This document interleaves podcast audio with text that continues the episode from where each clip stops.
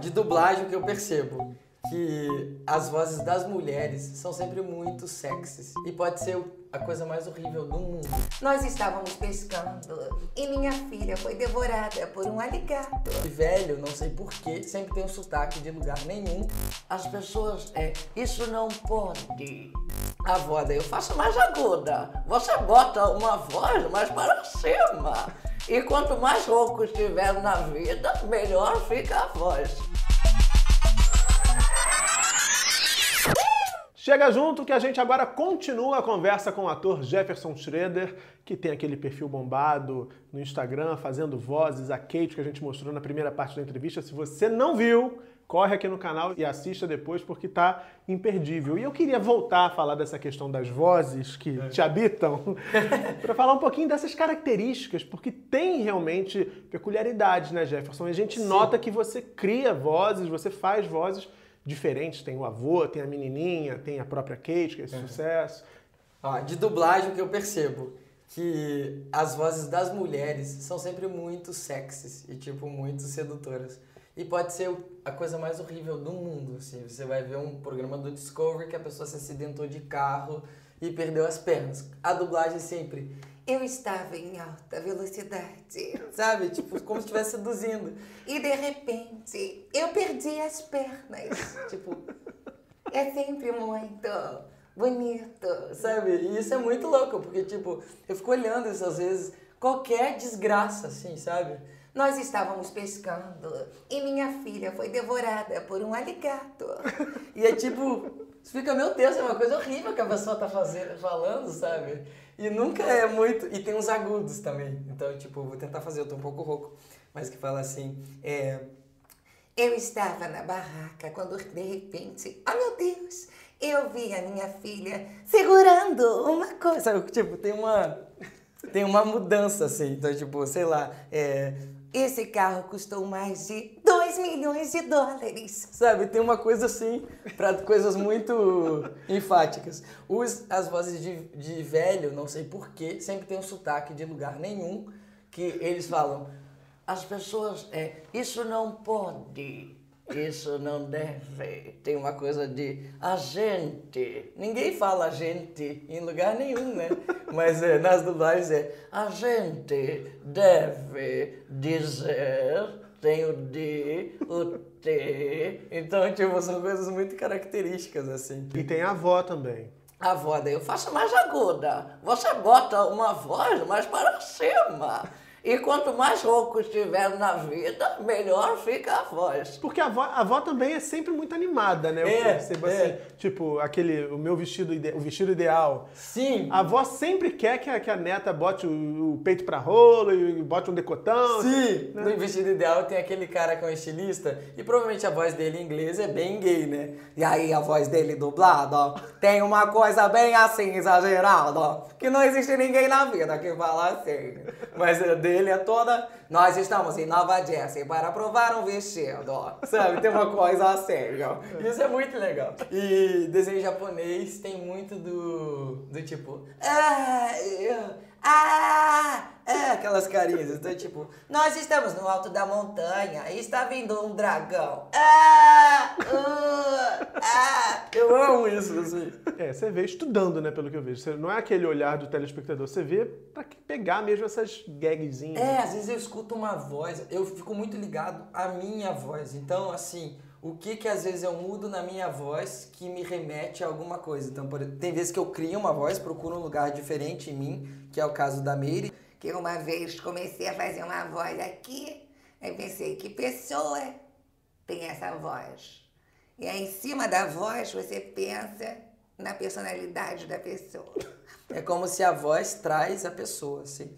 Mas, às vezes, na minha voz, eu estou fazendo uma dublagem, eu mudo um pouco a minha voz, e isso me lembra uma outra dublagem, eu penso, ah, que lugar é esse, sabe? Para tentar pegar assim e fazer. Minha vontade era fazer todas as vozes. Eu queria saber fazer aquela que, tipo, mostra uma placa e fala restaurante. Sabe? Eu não sei essa, não sei qual é essa voz, mas é aquela que traduz coisinhas assim no filme, sabe? Ah, eu queria saber fazer todas. Quer dizer, pela voz você chega ao personagem, né? É, muitas vezes. O que é muito louco, assim, eu, eu no começo quando eu comecei a trabalhar como ator, eu achava que eu não saberia fazer nada com a minha voz. E aí eu comecei a, a mexer muito nisso. Hoje em dia já me sinto bem, assim, fazendo coisas assim, com a minha voz. Mas antes eu pensava, meu Deus, que voz tem esse personagem? Só que você pode cair na mão de um diretor que não vai querer isso. Voz nenhuma, ele quer a tua. É, ele quer que seja limpo, ainda mais essa tendência que tá de, de limpar o teatral, né, e tudo, porque tá até meio perigoso, né, que às vezes você vê uma peça e fica assim, tipo, que só... E... Porque também tá, tá vivendo uma- um momento de mudança de linguagem e tal, enfim, as pessoas estão meio com medo do teatral no teatro, porque as novelas estão sendo mais naturais, enfim, toda uma coisa aí. Mas é bonito o teatral também, o teatral tem uma verdade também. né? Pois é, e aí nesse meio você acabou escrevendo a produtora e a Gaivota. Sim, A partir dessa voz que você Sim. acabou de apontar pra gente, que é a Meire, isso. que é uma personagem, uma produtora de teatro que detesta teatro. Isso. É assim, é, na verdade eu tinha escrito para fazer antes a, a peça da, do Oh Meu Deus, que eu falei de dublagem. Só que o teatro tá vivendo uma crise tão maluca, ainda mais agora com o não governo do Crivella. Enfim, não tô falando mal porque a gente nem prefeito tem. Mas é, é, que o teatro tá vivendo uma crise. Até tem essa coisa que era o Dado Paz que tinha que ter pago o fomento e que agora o Crivella tá, o Ministério da Cultura, os teatros fechando. E aí eu pensei, pô, eu tenho uma personagem que detesta teatro. Então é o momento de eu falar disso, de tipo, falar mal de teatro, já que o teatro tá acabando, é, de um jeito crítico, porque eu amo teatro. Como fazer uma peça sobre isso. No, no Instagram e no Snapchat, ela é minha mãe, essa personagem. Então, algumas pessoas, acho que até que vem eu divulgando a peça no Instagram, sabem que é aquela pessoa. Só que na vida real, na peça, ela não é minha mãe, ela é mãe de uma menina, da Michelle e tal. E aí, é, eu fiz em cima dessa voz e criei uma peça que ela produz. E aí o público chega e ela diz que o elenco tá preso no engarrafamento e que ela vai contar a peça sozinha enquanto o elenco não chega. E a peça é A Gaivota do Chekhov, ambicioso, rapaz. que é uma das peças mais famosas do mundo, tanto que eu queria uma peça linda, quase que algo, algo que eu tivesse até um medo de criticar. assim. Porque, na verdade, se eu tô entendendo, você tá fazendo uma, um, é um manifesto de defesa do teatro. Exato. Aí você pega um baita clássico pra dizer assim, olha que maravilhosa Isso é- essa é, arte. Isso, tanto que ó, à medida que a peça vai passando, ela fala, Acho que essa peça é boa. Porque ela vê que, que tem muita qualidade. Tipo, quase. Tanto que o diretor falou: Jeff, você acha que a Meire ia gostar desse trecho que ela diz que gosta? Eu falei: é impossível não gostar. Tanto que eu não boto nem meu texto, eu não boto nem o texto no chão. Porque eu acho eu tô com uma obra-prima ali na mão, assim, de verdade. Tipo, A Gaivota do Chekhov é um dos textos mais famosos do mundo. Então, às vezes, quando eu falo aquilo, esses dias eu estava pensando, eu falo coisas que foram ditas muitas vezes na história do teatro, de diversas formas, e agora pode estar sendo dito em chinês, agora, enquanto a gente está falando. Então, assim, você lidar com algo que alcança um mundo todo é tipo muita muita grandeza assim é lindo pra mim. Nossa eu chorava quando de madrugada lendo assim é muito bonito como ele fala assim e tem toda uma solidão que é típica das, peças do Chekhov. E essa peça fala de teatro né?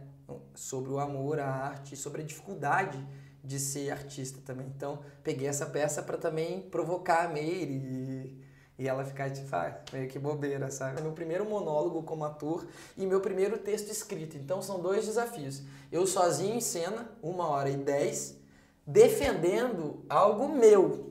O que eu tô dizendo. Então, assim, meu Deus, é, e ao mesmo tempo ótimo, né? Que bom, uma oportunidade de crescimento, assim. E para mim é incrível que daí as pessoas acabam a peça e vêm falar sobre o texto.